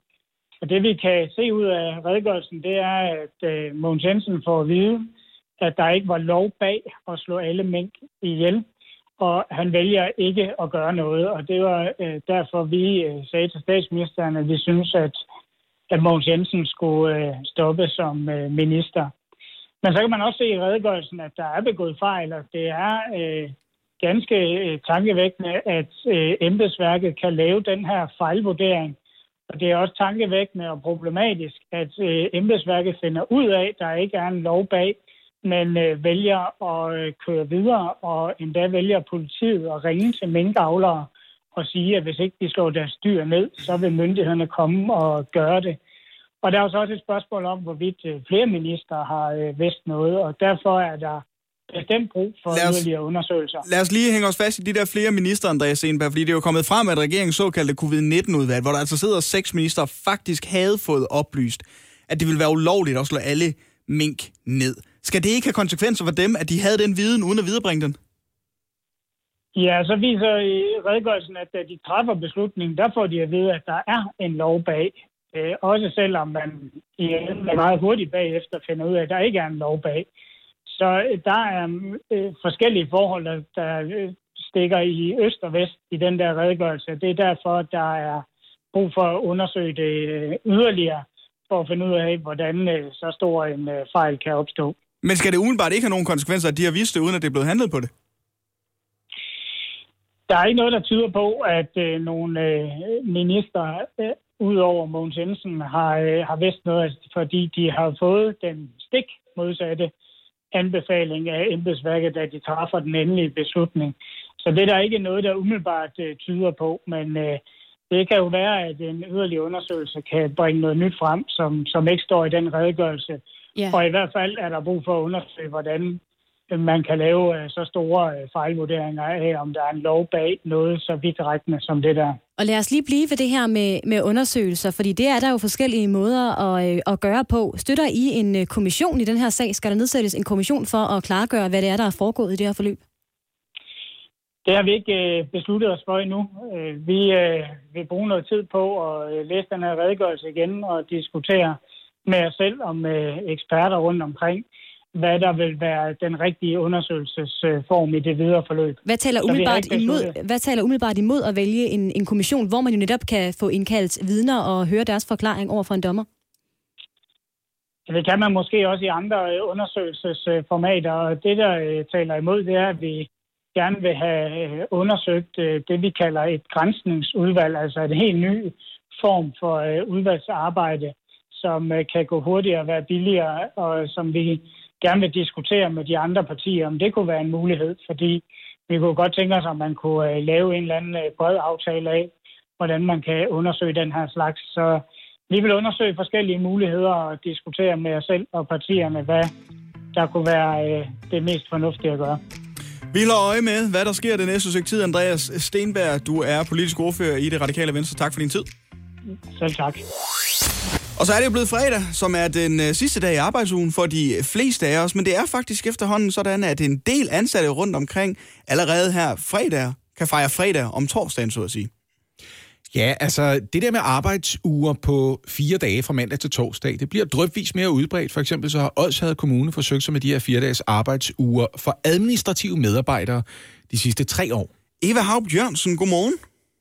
Godmorgen. Du er fælles tillidsmand for de HK-ansatte i netop Odsherred Kommune. Ja, det er. Eva, burde du ikke have fri i dag? Jamen, det har jeg også, men jeg vil gerne stille op til jer. Okay. Eva Haupt Jørgensen, hvordan er det gået med at indføre de her 4 dages arbejdsuger for de administrative medarbejdere? Jeg synes faktisk, det er gået rigtig godt. Det er jo et projekt, vi kører i 3 år, og det har kørt 1 år nu. Det har været en lang proces, inden vi gik i gang. Der er mange ting, der skulle på plads, men nu har det kørt i lidt over 1 år, og jeg synes, vi er kommet rigtig godt fra start. Det vores projekt, som gerne skulle gå ud på, det var jo at prøve at lave noget fleksibel arbejdstid, noget bedre arbejdsmiljø og trivsel, og samtidig se, om vi kan gøre det bedre for vores borgere, så vi har en meget større åbningstid. Og det synes jeg faktisk, at vi har kommet rigtig godt fra start med. Det lyder jo som en drøm, tror jeg, for rigtig mange mennesker at have en mere sammenhængende hverdag. Kunne holde en lidt længere weekend, for eksempel. Så sidder der sikkert også nogen, der tænker ved sig selv. Hvad er I så gået 20% ned i løn? Arbejder I mere de andre 4 dage? Eller hvordan fungerer det i praksis? Vi arbejder stadigvæk 37 timer. Vi arbejder bare lidt anderledes. Det vil sige, at vi ligger 35 timer på ugens første 4 dage, og så har vi det, som vi kalder 2 kompetencetimer, og de 2 kompetencetimer, dem må vi ligge, hvor vi vil og hvornår vi vil. Men vi arbejder stadigvæk 37, men bare lidt anderledes. Okay, og hvordan kommer det her så borgerne til gode? Kan I være mere til stede for dem, når I så er på arbejde, eller hvad? Ja, fordi på vores første 4 dage, der har vi så åbent fra klokken 8 til klokken 18 hver dag, hvor folk kan komme, borgerne kan komme i kontakt med os. Og det er jo en noget større åbningstid, end vi havde før. Så på den måde, så burde det komme borgerne meget bedre til gode. Førhen, der havde vi jo åbent om fredagen, men vi havde faktisk kun åbent 2 timer om fredagen fra 10 til 12, og det blev ikke benyttet ret meget. Nej, ja, altså, det skal du jo vide. At jeg bor ikke i Odsherred Kommune, men jeg tror, der er rigtig mange borgere rundt omkring, der tænker, det der med at ringe til kommunen, man skal råbe neglene inden for de der vinduer, der er nogle steder.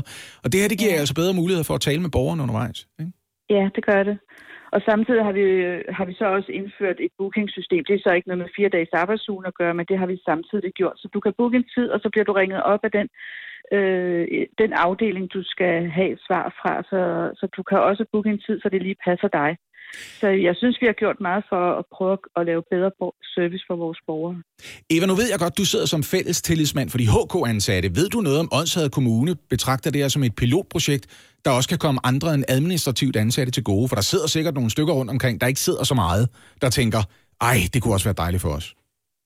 Ja, jeg vil sige, at projektet gik i gang, startede vi faktisk på flere områder på én gang, men vi kunne godt se, at det var en lidt stor mundfuld at starte med. med overenskomster og ting og sager. Så vi er hoppet ud i at lave det for det administrative område, men allerede nu er vi i gang med hele vores daginstitutionsområde.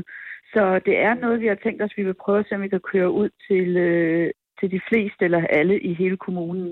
Så vi er i fuld gang med et nyt område. Altså bare lige for dem, der lytter med i Odsherred. Det betyder ikke, at I kommer til at lukke vuggestuer og børnehaver om fredagen, vel? Nej, det gør det ikke. Det bliver ikke en 4-dages arbejdsuge. Det hedder fleksible arbejdstider, og så må vi se, hvad vi kan gøre inden for det område. For selvfølgelig skal vi ikke lukke fredagen for vores daginstitutioner, slet ikke. Men vi skal prøve at se, om vi kan gøre noget godt for de ansatte der også, sådan så man...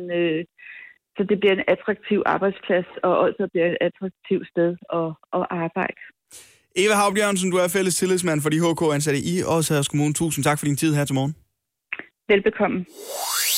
Du skal lige lave et lille... Det bliver meget kort rollespil med mig nu, Lasse. Okay, du skal være en kvindelig fodboldspiller. Det kan jeg godt. Og så er jeg sportsdirektøren i den klub, du spiller i. Og så kommer du ind til mig, og så siger du, at du er blevet gravid. Jeg er blevet gravid? Nej, sådan gør vi ikke. Vældig lidt. Hej Tommy. Hej med dig, Annika. Jeg har godt nyt, og jeg har dårligt nyt. Ja, hvad så? Yes.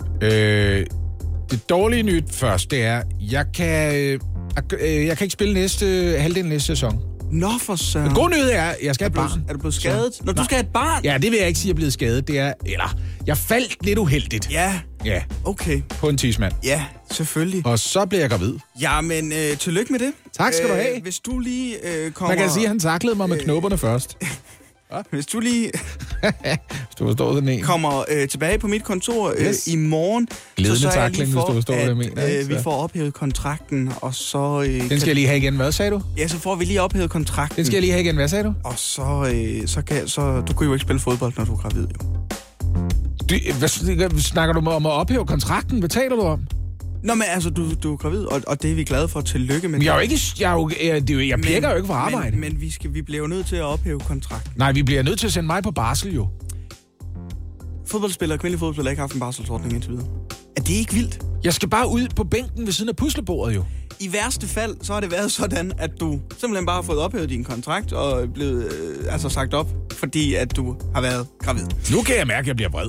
Og kvindelige fodboldspillere skal have ret til en barselsperiode på mindst 14 uger. Sådan lyder det i et nyt sæt regler, som FIFA stadigvæk har til gode at blive godkendt. Reglerne, der er såkaldt minimumsbetingelser, og som er sammensat af blandt andet forbundet fra det internationale spillerforening, som hedder FIFPro. De skriver på deres hjemmeside, at reglerne blandt andet omfatter mindst 8 af de som minimum 14 ugers barsel skal ligge efter barnets fødsel. Spilleren skal under barsel betale mindst barselen betales mindst 2/3 af sin løn, medmindre der er national lovgivning, der kræver, at der bliver betalt mere.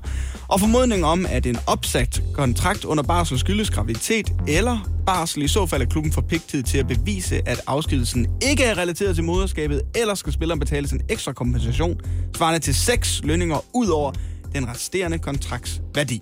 Det lyder da meget før. Ja. Bare som start. Altså, jeg synes, at stadigvæk er 14 uger, det er ikke skide meget, men altså... Nej, men sidste år så opfordrede FIFA til at indføre lovmæssige foranstaltninger, som skulle forsikre spillernes... Ja, hvad gjorde de så? Gjorde de det, eller hvad? Det er stadigvæk på... mangler stadig at bekræfte de her regler. Er det på tegnebrættet? Hvad? Er det, fordi man har haft så pisse travlt med fodbold de sidste 9 måneder, at man ikke har kunnet overskue og forhandle en barselsordning? Hvis du har haft tid til at lave en barselsaftale for kvindefodboldspillere, så har du da netop haft det de sidste 9 måneder. Der har ikke været en skid at lave inden for fodbold. Der ser ud til, at der skal ske noget. Jeg kan mærke, at jeg er rigtig vred, Oliver. FIFA er, altså... Det er som om, at der er en aftale lige op over trapperne. Spillerne er presset på for at få de her forbedringer, og FIFA har lyttet til dem, siger generalsekretær hos... ellers må de sgu da designe en fodbolduniform med en bæresele eller et eller andet.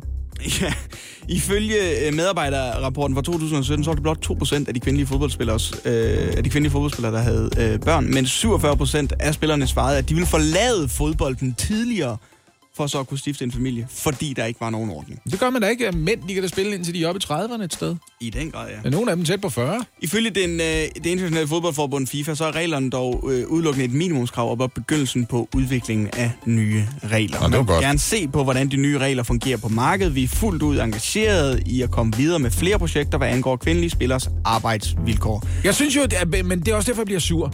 Jeg er med på det fodbold, og så er der nogle vilkår der, og hele den der ting. Jeg synes bare principielt set, det bør være sådan, at når det nu tilfældigvis hænger sådan sammen, at du og jeg, vi har ikke nogen, jeg har ikke nogen livmor, og du har ikke nogen livmor. Nej. Der er noget fedt ved det, og der er noget, der er ærgerligt ved det. Så vi slipper for menstruation. Til gengæld, så kan vi ikke bestemme, om vi vil have børn eller ej. Vi skal overbevise en kvinde, om hun skal have dem sammen med os. Mm. Omvendt kan man sige, hvis du så har en livmor, altså, så hænger du også på at lave alle menneskene. Ikke? Ja, det er rigtigt. Ikke dem alle sammen. Du en af gangen, typisk. Nogle gange to, ikke? Så der er der også fandme fair, at man bliver behandlet som om, det er vi alle sammen interesseret i, du gør. Ja. Det kunne være fedt, at damerne laver nogle børn, ikke? Hvis det skulle ske, at en spiller skal på barsel midt i en sæson, altså vel at mærke uden for transfervinduets åbning, så vil en klub jo så skulle erstatte den her spiller, så er FIFA også villig til at gå ind og sige, det er tilladt, at du får registreret en ny spiller uden for registreringsperiode, for at kunne afløse den spiller, der er på barsel. De her nye regler, de skal efter planen træde i kraft den 1. januar 2021, og det skal godkendes i FIFA-rådet en gang i december. Nå, men det er jo lige om et øjeblik, jo så. Forhåbentlig bare altså en formalitet, at man siger ja selvfølgelig, og så arbejder vi videre. Ja, det ville være rart, hvis de gjorde én rigtig ting. Det kunne være rigtig rart, hvis FIFA de kunne få en god historie. Morgen på Radio 100 med Lasse Remmer, Anne Lavendt og Oliver Routledge.